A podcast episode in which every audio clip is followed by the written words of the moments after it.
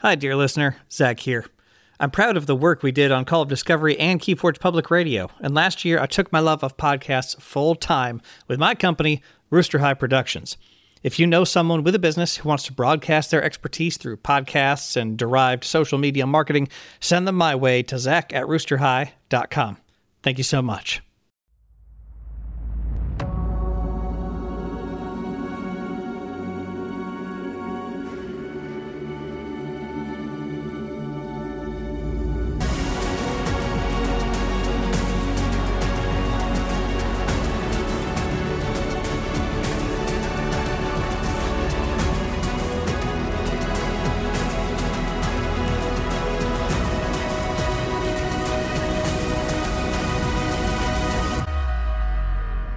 Welcome to Call of Discovery, the podcast where we invite you on a journey into the Crucible for a weekly or fortnightly celebration of all things Keyforge, its community, and the excitement of discovery.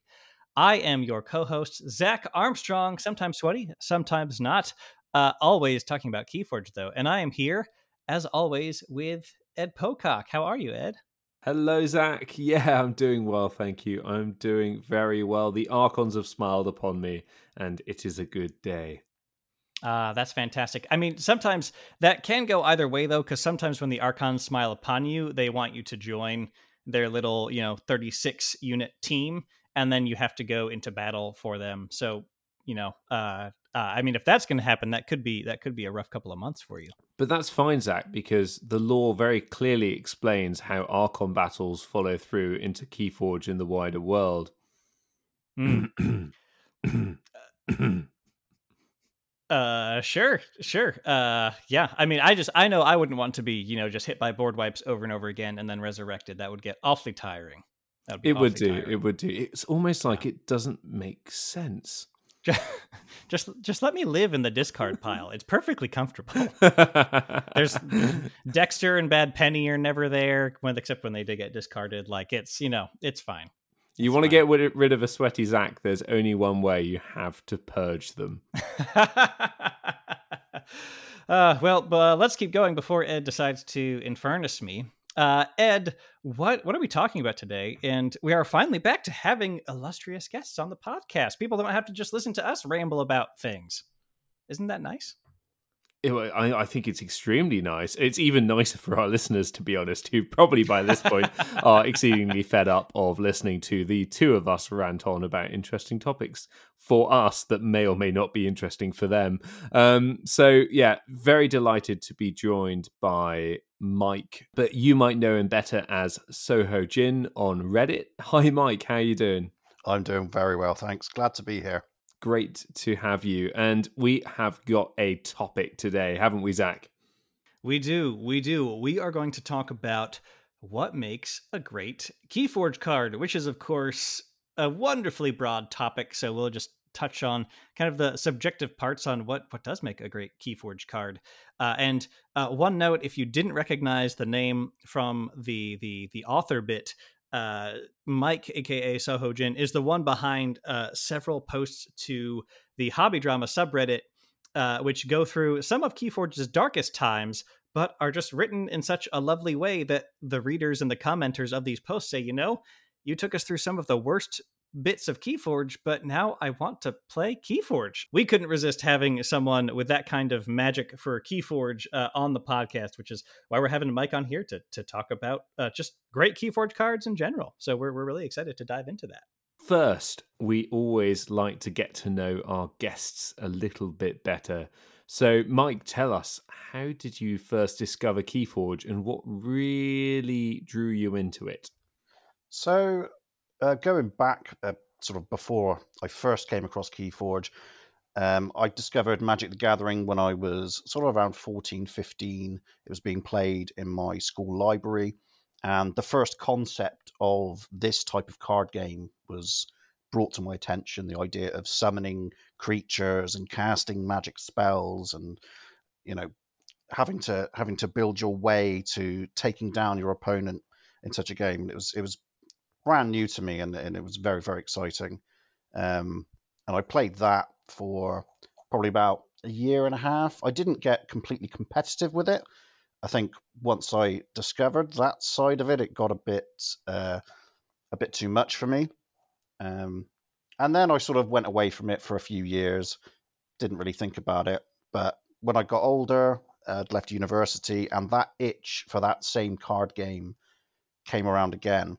I sort of rediscovered Magic with the dual decks, which I think were very cool ideas. The idea is two decks designed to face against each other. And I was pretty happy with that for a while. And I got more into tabletop at large. And then I had a very good friend of mine from the US uh, called Mr. Chris Klein. And he'd been playing various card games at his local game store, games like Weisschwarz and other things.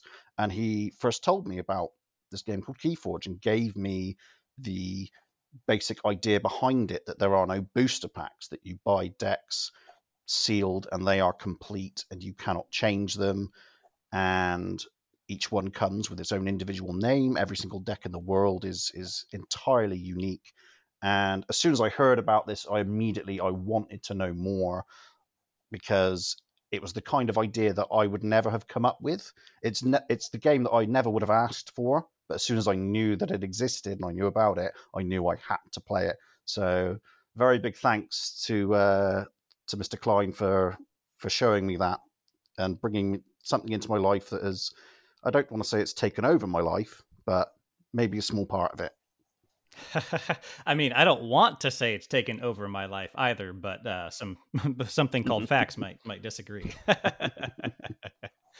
Yeah, I think that was the reaction a lot of us, whether people came from Magic the Gathering uh, or or board games or like uh, other FFG games like Netrunner. Myself, a lot of us heard the concept of this game and said, "Oh, you know, whether I thought about it or not, that's the kind of lifestyle card game I've been looking for." Right, like uh, when I sit down at the table, there's less of a chance, especially in locals, that there's going to be a several hundred dollar gap between me and my opponent that determines uh, who wins. Now, of course, if you have like a good, you know, a good play group for for EDH, of course, you set good expectations, then you're having plenty of fun. You're having plenty of fun there, right? But Keyforge really takes a lot of that out of the equation, especially with just how fun sealed is and just the magic of a unique deck. So yeah, yeah, that's that's awesome. I think I think what saying to you, they're saying to a, a lot of us as well. Absolutely. And so that drew you to the idea of Keyforge, but what what made it stick? What was the moment playing Keyforge, or the one thing that made you go, "Wow, this really lives up to the idea I I I had of it when I you know first heard the concept"? Um, I don't know if I'd say it's one specific moment or or thing. I think it was a, a multitude of things over the course of the game's run. Because when I very, very first discovered the game, um, well, first of all, I was obsessed with having unique names for decks. I just thought that was that was awesome. Uh, but I mm-hmm. also liked the I also liked the speed of the game compared to Magic: The Gathering. In that, with Magic, you're drawing one card a turn. With Keyforge, you are kind of encouraged to use more cards to draw more cards, and things I think flowed a lot better for me. And so I think that the base gameplay um, felt like I was doing a lot more with each turn that I was making. Um, and in terms of how uh, the game kept me around and what made me want to keep playing, because when I first started, I wouldn't have said that Keyforge was my favorite tabletop game. I would have said it was a good tabletop game, but it wasn't my favorite. But I think that the game has evolved in many ways, and I think that having the extra sets, there's more complexity and depth. And I think I was when I started to notice that um, what originally felt like it might have, have been um, a game that was similar to other card games in that people were constantly searching for bait and switch decks. You know, everyone was running shadows. You didn't want to play a non-shadows deck, or you know, you're wasting your time is that, or at least that's what it felt like uh, a lot of the time. And then the game just kind of evolved from there, and it became much more about your strategy um, and the community as well. I think helped those changes uh, become part of our identity with things like all of the new custom formats that people have created, things like Tesla and uh, Moirai and uh, adaptive gaming gaining a little bit of steam things like the SAS ratings uh, becoming more refined over time and becoming integrated into uh, the tournament scenes. And I think that the game has become more of what people wanted from it because of what we have allowed to happen. The idea of the jungle, as as Richard Garfield has put it, um, I think people, you know, want it to be that. So we are we are doing everything we can to to bring it to be that. And whether or not it is quite yet there yet, whether or not it is in the jungle, um, as as the initial promise would say, I think is subjective. But the game keeps getting closer and closer to it. It keeps becoming um, less of the amusement park with each new set, with each new um, series of formats that people have come up with. And yeah, I think that the game has just gone from strength to strength and has given me more reason to play it, not as just a silly little card game with random decks, but as something that's really worth spending time looking at and thinking about. Listener anyone wondering what uh what mike's metaphors are about with the jungle on the amusement park definitely be sure to check out richard garfield's letter at the end of the keyforge rulebook if you haven't read that. Definitely go do that. I'll make sure to link that in the show notes. And it's going to be interesting to see to what extent when we we go back to high level play in person run by ffg to what extent ffg embraced the jungle embraced those weird and wacky formats and variants because yeah the the shadows the shadows centric view that you uh you you you said that keyforge kind of started out at as it is is in a way very archon solo centric and um here's to hoping that truly ffg embrace lots and lots of different formats in the vault tours of of, of tomorrow and everything but um you you mentioned about sets as well mike do you have a do you have a favorite set well see if I if I were to order the set, shall I order them and, and kind of just just say how they are? Because my favorite set is Mass Mutation. I would say that that is that's closest to. I think the enhancements um, are a big part of that. I don't think they're everything to do with it, but I think Mass Mutation has a lot of these kind of crazier effects, and um, I don't know. I think I, th- I think it, it's difficult to describe, sure, but it feels sure. a lot. It feels very interesting. I'm, I've been very excited opening mass mutation decks to see kind of weird combinations of things that I that I have. Um, but my second close favorite is actually Age of Ascension, which I know is a controversial pick, uh, but that for me is a close second. Um, and then Dark Tidings. I do really like Dark Tidings. I've liked it. The more I play Dark Tidings, the more I like it. And then Worlds Collide and CotA in last place, although that's not that I dislike it. It's just a little bit simpler compared to the others, but I still really enjoy CotA as well. Yeah, I think you and I have a very similar kind of experience and view of the evolution of the game and the sets. Uh, like if if our listener, if you listen to our Worlds Collide retrospective, Worlds Collide is really what locked it in for me that the game was going to have a lot of um, ex- gameplay diversity in matchups and different sets and different decks. And uh, especially like you said with with mass mutation mike mass mutation just gosh you already have unique decks. Some play similar some don't. Like all are you know worth at least exploring.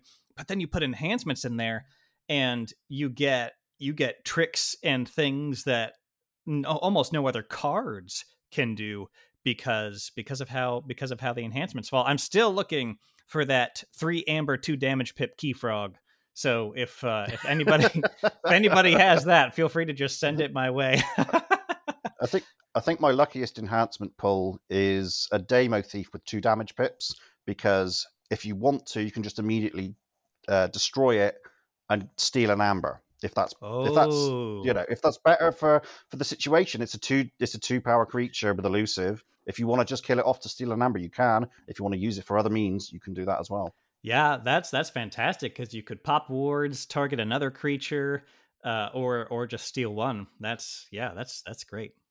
Part part of the the, the reason we, we got you on uh, today, not our topic, of course, but they are your stories about Keyforge on the hobby drama subreddit. It is essentially almost reality TV going through oh here's all the messy details of this drama in this in this hobby. But your your posts have turned people on to Keyforge, even though you've highlighted things like the Archimedes ruling and uh, the Las Vegas Vault Tour, all these sorts of things. Uh, what uh, what what was going through your mind when you when you decided to go start putting these posts together? Well, because strangely enough, my goal with these posts um, was to bring attention to Keyforge at large. I do think that out of all the things the game accomplished, uh, the advertising isn't very widespread. A lot of people don't know about it. And I was searching for a way to do that. And I considered all these different things. I'm thinking, okay, you've got tabletop based subreddits and communities, you've got people here, people there. But for to just come into a community and say, "Hey, here's this great game, and here's the great things about it, and here's why you should buy it," it almost comes across as desperate. It's the so, sort of thing that a shill would do. Someone who's who's only in it to just kind of uh, get get get something else out of it rather than actually wanting to build community. Um, but being such a lover of the game and wanting more people to play, I I kept thinking about ways to do that, and then I came across the hobby drama subreddit, which is a great place with uh, various other articles. And I realized immediately that there were certain things I wanted to talk about that would be applicable for for this with Keyforge. And I guess I just considered that maybe if I uh, if I keep reiterating that these are issues that were resolved and that were, were back in the day, and also reiterating I think I start every single one of those with the sentence "I love Keyforge," and then say, "But there were troubling times," and I think that that may have have helped people um, to realize that uh, you know this was coming from a place of passion. And I've received various messages uh, from people on Reddit saying that they picked up the game because of me. That they, one of them was saying that his his uh, his I think it was his wife was reading the article out to him and he was laughing about it. And in my head, I'm thinking, I didn't imagine anyone would be doing this, you know. And then said, oh, and then we went to buy some decks. We thought it sounded interesting. We thought that, you know, try out these crazy combos. And so, yeah, it seems strangely ironic that posts that would come across with a lot of the dark times that Keyforge faced would actually get people into it uh, most of the responses that got were were very positive. There were there were a couple of people that said, "Oh, look at this! He's telling us how bad the game is. It must be bad." But I think most people um, kind of understood that this was, I guess, being honest. I think people are more willing to accept something than or uh, to understand your passion if you can be honest, if you can look at the flaws and the faults, and uh, without putting something across as oh it's the perfect game there's never any problems with it. Um, i think that that honesty probably came through and uh, and, and made people want want to to play the game themselves. That's fantastic and i feel like that paradox you described is very keyforge where you said you know you you you wrote these uh not imagining people would laugh and read them read them out loud but going in with genuineness and saying I love the game and here's how I'm going to talk about its darkest times so I can use that to to point you to what I do what I point you to what I do love about it. That's a, a little bit like the paradox or the perceived paradox of Keyforge being that a unique deck uh, a unique deck oh surely that can't be more personal than a constructed deck. But wait, like actually i think to most keyforge players that does end up being more personal because i'm the only one i you know i have a deck just to my right here i have the droid who glues aliens. Nobody else has this exact list of 34 cards, right? Nobody nobody else has this particular deck with four Ganymede archivists and two mothers. you know? Um and uh, no matter how strong that deck is, it's it's one of a kind and um uh yeah, I think and I think that genuineness that's something people value, right? Brands try to do that well in marketing. So for a community member to go, "Hey, I love this game. Here's one of the darkest bits and here's how I can show you the best bits uh, through a story with some of the darkest bits that you're also going to hopefully be entertained at. I just I, that's such in the spirit of Keyforge, and I love that people have gotten into the game through reading uh, about all these things. That's awesome. Yeah, I was super happy to have had that response. Um, I couldn't quite believe that that so many people were messaging me saying, "Yeah, yeah, we started playing the game now. It's great. Thank you, thank you for showing it." And I'm like, "Oh, okay. I've done something for the community at least. I've helped out somewhat." Oh, that's brilliant. That's brilliant. So let's shift now to our main topic, which is, of course, what makes a Keyforge card great. And we would be remiss, first of all, not to discuss really what does great mean here. Does great mean formats? Does great mean as a card game in general? What what does great mean here? What do you think, Mike? So, I my definition for a great card is something that is exciting and interesting, the kind of card that um, at least for a lot of people, they're going to either have fun using it, they're going to like seeing it, they're going to want to to to play with it and find things out. It's not necessarily going to mean that it's a super competitive card that's really overpowered. Um, that's I think a very very different topic. You can have cards that are extremely good, but maybe aren't as interesting or don't do um, wacky things that other uh, much beloved cards do. So, uh, so card power doesn't necessarily equal a great card, and uh, something something that's good in Archon isn't necessarily great overall. Uh, Zach, do you share do you share that sentiment? I do, I do, and I think the uh, there is an appropriate amount of subjectivity around it, right? Like, for instance, I would call Bad Penny a great card, not because of, you know, Bad Penny's just effect if it's not synergizing with anything in the deck, but one, uh, one because of how iconic the card is. Everybody knows Bad Penny. The evolution to Rad Penny was was celebrated, right? And Bad Penny shows off the most bonkers, most Keyforge parts of Keyforge when that card is synergizing with other things. When you've got ping damage and things rewarding you for getting creatures destroyed, right? Like a, a soul snatcher, an auto cannon, and a bad penny. So you play bad penny, she takes a damage, you get an amber, she goes back to your hand, and you just do that six times per turn, right? Um, like so. Bad Penny would be a great card for me, but there's plenty of people who go, no, Bad Penny's not a great card because I'm just annoyed when when I, I I play her, right? Because a part of being a great card might just be an exciting card to play, whether it's straight powerful or just entertaining or exciting.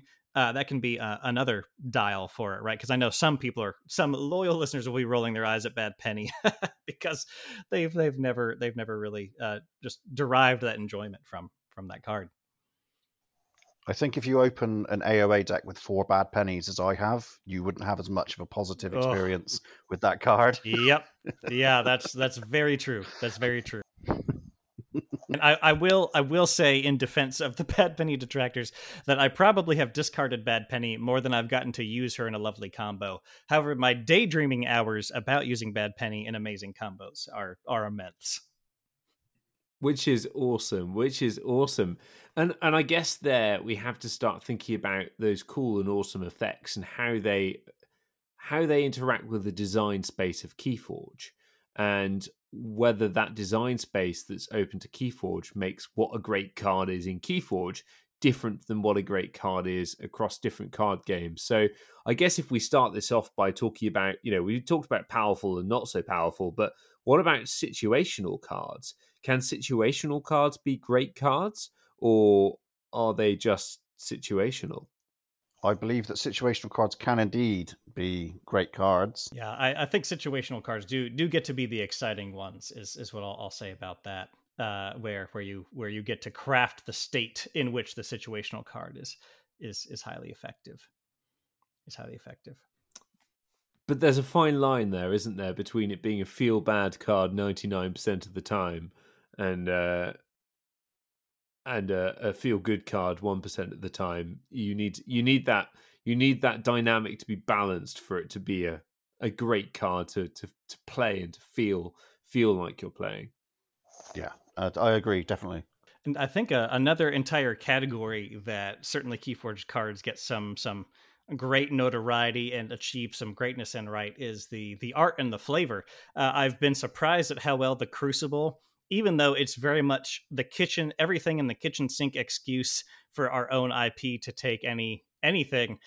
I'm way more charmed by the Crucible than I ever thought I would be after reading about it initially. Uh, we've had some novels and things, right? So we don't have but we don't have a big kind of big stories like some of the other other card games do but it's very charming and and the the creatures and the beings and the societies in the crucible uh do have some substance that if you're into the game like it it starts to it starts to make sense and i think some cards uh what are what are some cards that that you two love for that reason? Maybe they don't have gameplay effect right? But like what what are some of like the thematic great cards that that you all have come across?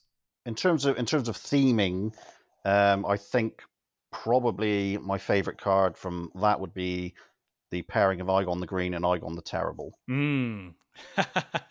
yeah, it's it was in one of the first one of the first Worlds Collide decks that I opened, and immediately I'm just drawn to it. I love the the way the art, uh, the the I guess the morphing of the art from being very upbeat looking, and the captain stood, you know, proud over his ship to this monstrous looking man, and the flavor text that goes along with it. Um, and just wanting to know what's the story behind him, what what what made him turn into this thing that he, he was, uh, you know, so opposed to before. I'm going to go something that is more similar to pop culture that we've already seen, and that is Fagin and the Urchins. Ah. Um, to to kind of bring in the Dickensian side to House Shadows just made so much sense, um, and uh, I thought it was fabulous, and it was an early flex for kind of what they could do with the algorithm and how it could look like, which means that Fagin decks will always have a special place in my heart. Yeah, and I I do uh, I do also I get a, burst of enjoyment from cards that. Uh, even if they're not highly powerful, are marrying that particular theme really well with their mechanics. Right? I think I think Fagin and the the urchins do that with with Fagin re- re- recurring the urchins uh, reliably and two cards that I, I, love because of the board state you need for them. So they're particular and their theme is right on point with that. Are uh, Glorious Few from Call of the Archons and a few other sets where you get uh, you play it an action card. You get one amber for every creature your opponent controls in excess of you, and then it's uh, Star Alliance cousin Hold the Line. Where it's the same effect except for drawing cards, drawing one card for every creature your opponent controls in excess of you. Um, and uh, they're just so fun because it is we're we're behind we're the underdog at least as far as the the battle lines are concerned so we're gonna we're gonna dig deep uh, and try to get an advantage uh, out of out of that. So um, of course both can be powerful cards in their own right uh, you know based on based on the situation. Um, but I, I always I always enjoy those those dramatic cards right that are theme the theme and situation all wrapped up in one. Wild wormhole Sorry, I just I just thought I'd shout wild wormhole. Ed, Ed just shouts wild wormhole a, a couple card. times per per per thing. It's it's uh it only happened after he got kidnapped by by D House and Jay Bray. I, I, we haven't been able to I'm undo the brainwashing. I'm I'm going through therapy from the whole experience, and they say it's good just to be really open about it sometimes. So that's why I, I come out. Incidentally, though, Wild Wormhole is a cracking card when it comes to design, and uh, it makes such a fun experience. Um, I'd say that makes it a good Keyforge card because it embodies that kind of wild whimsy that Keyforge so so well exudes. Yeah, I think because it it it enables you to do randomness well in a game. You know, and not not a lot of card games would have random effects that would feel uh, good. I think Wild Wormhole is almost the quintessential Keyforge card. It's you know the unexpected. You're turning that card over and seeing what's what's beyond it. Especially if you play sealed and you don't look at the deck list and you'll just say, "Well, we're going to see what's happening next." I have no idea. Hope it hope it's not Keyhammer because uh, that's one of the most annoying things. But um, but I think other cards that could have effects that aren't necessarily worded as having a random effect, but you don't know their effect until you actually put them in the game. So mimicry, for instance, you don't know until you play that matchup what card you're going to mimic. That card could could be anything by the time you get to play it. You know, it could be an amber control card, it could be a creature control card, um, it could cross houses, cross sets. You you don't know what it's going to do until you actually play that matchup. And I, will I was going to say I'll, I'll, have to mention uh, the likes of Sneklifter and Borrow because being able yep. to just take, I love Borrow. It's one of my favorite cards since it was introduced, but especially having out of house and out of set artifacts on your side of the table is well, it it just you, you don't know what you're going to take from the opponent. Um, it's true. And my my one of my favorite wins was uh, my opponent played Ceaseforge, and then I borrowed it, and that took away their win state and gave me the win state. It was just oh, it was perfect. Oh, yeah. I, I played a, a Call of the Archons Sneklifter deck um, uh, with Sneklifter and Borrow, of course, letting you uh, nab uh, nab the opponent's artifact, and in most cases, turn it to, to House Shadows uh, or another one in your deck, um, or another house that you have in your in your deck. And uh, I rode to the top cut when uh, Worlds Collide had just released. I was a store championship playing a Call of the Archons deck with Sneklifter, and people kept playing hologramophones across the table from me, which I would then take with my Sneklifter um, in a deck that is uh, easily threatened by a big board. And people kept giving me hologramophones to protect all my creatures with, and it was very kind of them. I got, uh, I think, three wins out of six on the back of hologramophones in that in that particular that particular tournament. So, yeah, and uh, uh, honorable shout out to things like Murkens and uh, Fidgit as well. Just playing playing random things from your opponent's deck, just pure pure chaos, pure theft and and chaos. Sometimes, just so fun. Um, I'll say uh, in terms of different archetypes of cards, I think the one type of card that I think of as the board warp is mm, the hmm, card yeah. that is usually has a double sided effect on the entire, but it just changes the game entirely. Um, mm. And I think one of my favorite ones from that is Gambling Den because it almost adds a mini game to the game at the start of every turn. The board warp. I love this. Yeah. I love this concept. Um, that's fantastic. I'm. I am. This is along with uh, the loot boxes comment. I'm. I'm taking this and I'm going to run with it and repeat it multiple times. Board warp and cracking. And I think the the the design space that Keyforge has right allows for bigger board warp cards because in a constructed format you can just build your deck around these two sided board warp cards like Gambling Den, you know, like um, like Quintrino, Flux, Quixxle Stone all these sorts of things. Um, and then you could probably make some pretty unfair decks. But in Keyforge, if you happen to have a good setup, then I mean, hey, you happen to have a, a good a good setup in your deck that I'm sure there's a silver bullet to, whether it's a, another card, a matchup, uh, or just smart play on the other side. But Gambling Den is one of my one of my favorites too, Mike, because of uh, at first when you look at it it's of course well okay i guess i'll i'll make sure i'm counting what's left in my deck so i can make a most accurate guess. Uh, i can maybe not guess if i'm you know i'm close to check already or i definitely guess if i'm only at two amber. But uh, then you start to play and you start to realize wait let's say i get one right.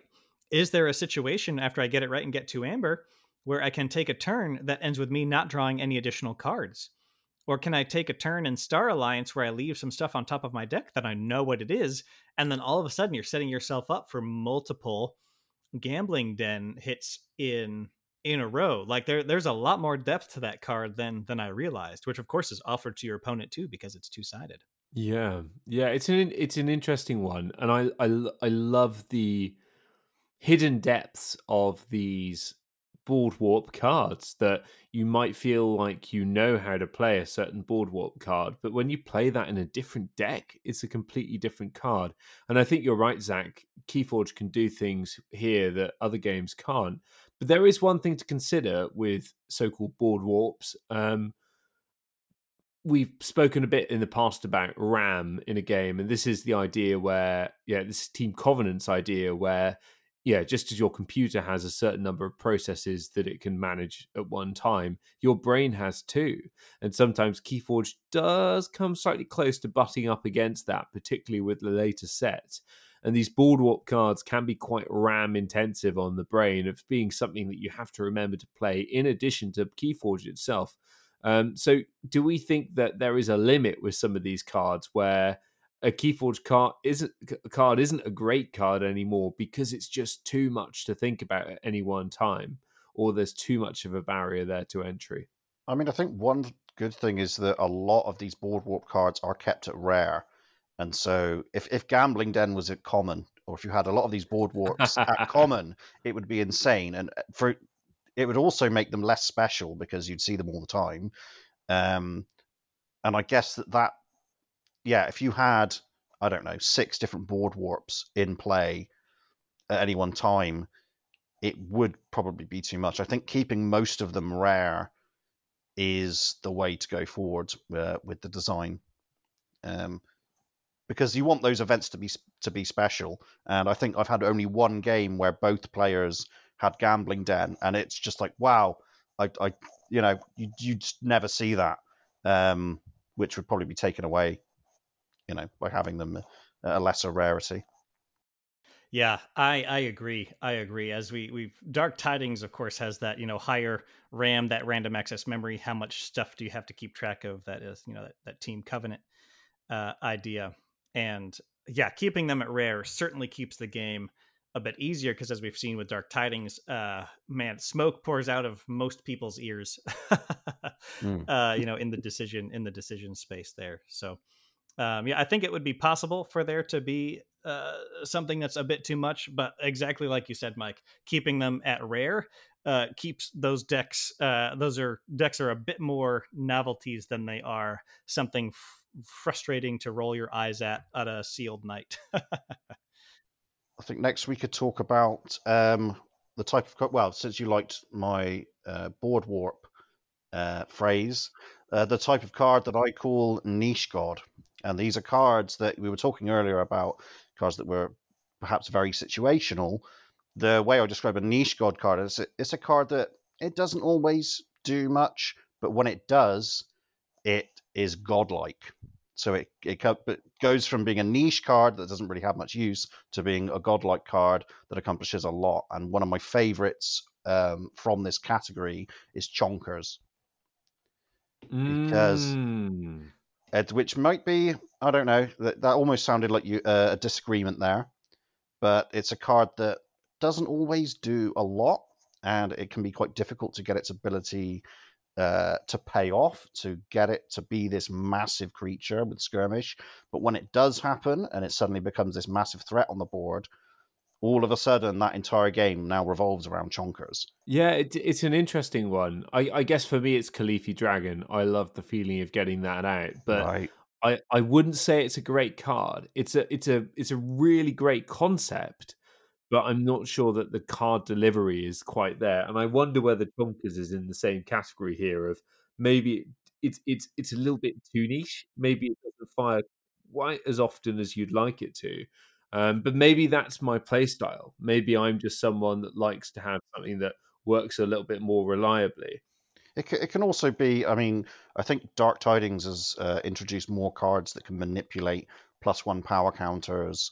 And yeah, you're right. Um, so I think Chonkers is probably a bit more useful in, in this set. And if you've got those sorts of cards like Growth Surge, you've got uh, Genetic Drift, the fittest, it's probably a bit easier to get them to uh, to really push that card into the godlike status and assert dominance as well. Assert dominance that can help definitely. But on the on the subject of uh, of more, I guess, not necessarily more competitive cards, although I think that this is a um, a category that more fits that type of thing. That you're you're you're more likely to use this card to really gain some ground. Um, as card, cards that I would call strategic centerpieces. They're cards, the types of cards that you find them in the deck and you think, right, what can I do with this? Because this has got potential. So uh, a classic one for me would be uh, Val Jericho. Mm. That's a card that's got a lot of potential, and if you're looking at what you can do out of house and how important it is to get Val Jericho in the center of your battle line, because of course you if she is in your in the center of your battle line, you can play any card that's not of the active house. So you could go into a dis turn and play a Logos turn, and then next turn play a Star Alliance turn, and then play a. Di- so you've got a lot of options if you can keep her around, and it's the type of card where, uh, because there's so many possibilities, you it makes you want to narrow down what are the most effective things that I can possibly do with this card Another one I think kind of goes within the same range as that is uh, Jargoggle, because it can have a potential for a very simple effect of, oh, I want to archive this card later, I'll put it underneath Jargoggle. But anytime I've seen that card, it's made me really want to think, what can I get out of this by having Mhm. it be destroyed on my turn so that it can then activate the card that I've put under it? And it's not necessarily going to have the same effectiveness in every deck, but it's the, I guess, the kind of card where you you feel encouraged to push the the strategy of your game plan. Um, maybe not completely around it, but definitely taking it into account of when you're when you're building your your game plan. Uh, I, I won't bore longtime listeners with stories they've heard before, but suffice to say, I agree completely on Jargoggle, and the possibilities and rules edge cases with that card are immense. Yeah, that's an interesting one. The um, master plan and the the idea of graft in the future might be another similar similar thing that causes tons of edge cases like that, I suppose, which would be nonetheless entertaining. So I know we've talked a lot about what makes a card great. Uh, well, it's it's technically subjective. I think. I think there's a lot of agreement um, across the community on many kinds of great cards, right? And uh, maybe think about what what is a card.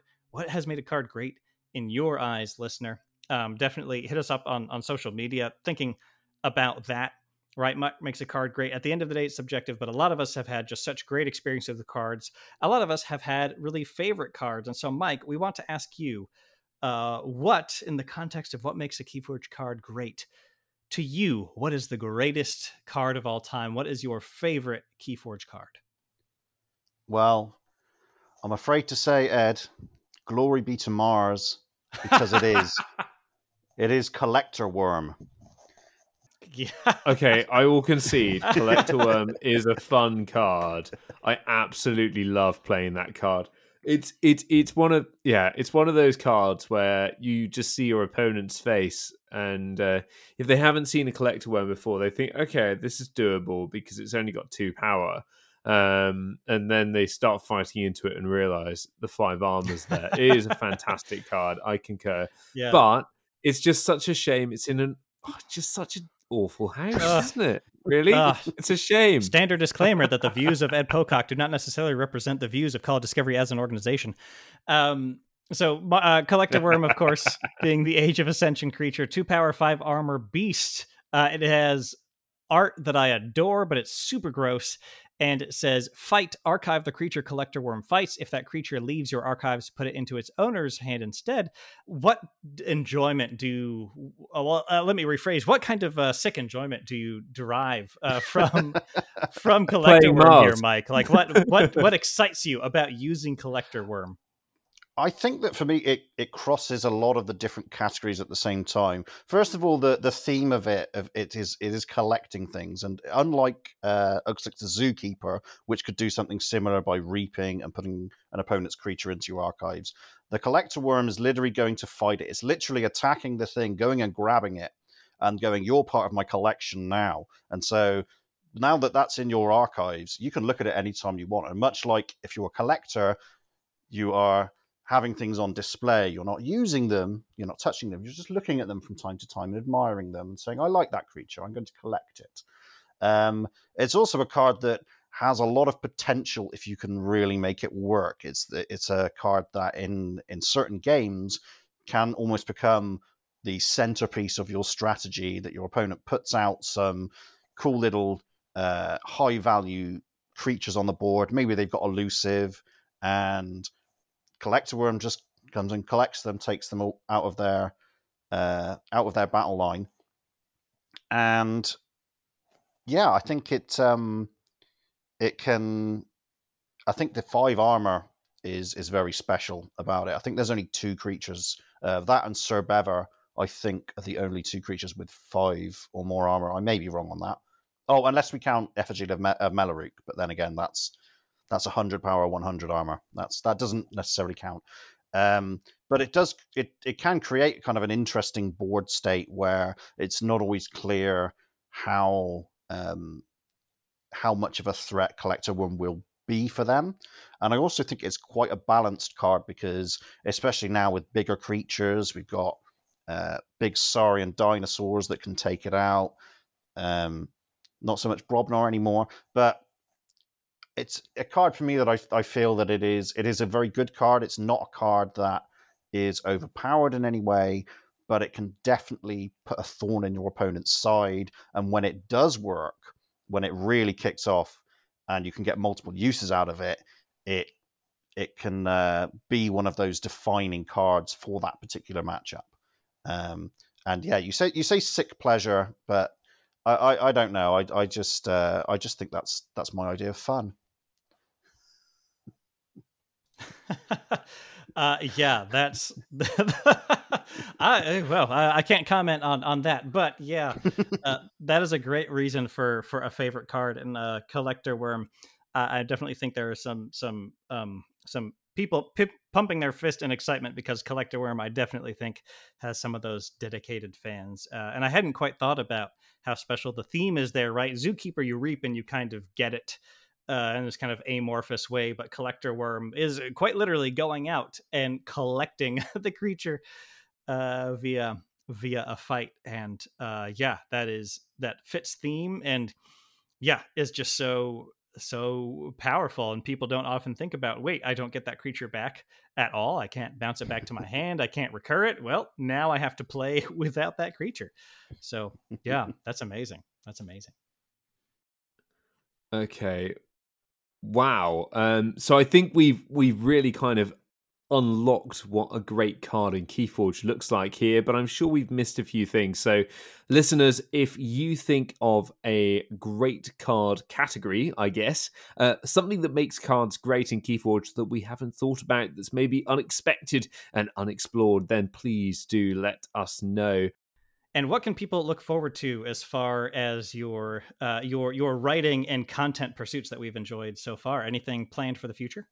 Well, I I do have a, a few ideas of knocking around in my head. Uh, there is the Hobby Tales subreddit, which um, means it doesn't necessarily need to be about drama, and so I've thought of a few things uh, here and there. We have uh, just a general overview of the game, or perhaps even the tabletop royale a tournament that ended with the surprise of uh, Light Tasker versus Can't Phage, and then another challenger coming into the pit. Um, might not want to spoil that, but uh, as apart from that, I think I would definitely like to provide more things for the community. Got some various ideas about content that I'd want to make, whether or not it's on Reddit or whether it's um, a different format, maybe some gameplay on on Crucible or something else around the subject of Keyforge. But I'll definitely be sticking around and uh, trying to find my place here. Wonderful, wonderful. And dear listener, if you are enjoying Call of Discovery, please do subscribe on your podcast app of choice or YouTube. Actually, we're putting episodes on YouTube now, which is very exciting. If you're new to Keyforge, please visit the new player guide on Archon Arcana, the Keyforge wiki linked below to get started on your own unique journey into this wonderful, unique game. If you're looking to support us monetarily, please visit our Patreon link below, where you can sign up and support us monthly and enjoy rewards like our exclusive Discord, where we get many topics and questions for the show. We also have an exclusive podcast series for our patrons, which I think we'll probably have a new episode up for by the time this episode is published on on the main call of discovery. So on that we talk about all kinds of things that we don't or can't talk about in regular podcasts. So join us for those if you fancy being a patron. Let us also know what you'd like to see more of or less of in future shows by interacting with us across social media on the Twitter and on the Facebook, or send us an email at podcast at callofdiscovery.com. But most importantly, if you think a friend would enjoy this podcast, please do help them to discover it. Have you answered the call of discovery?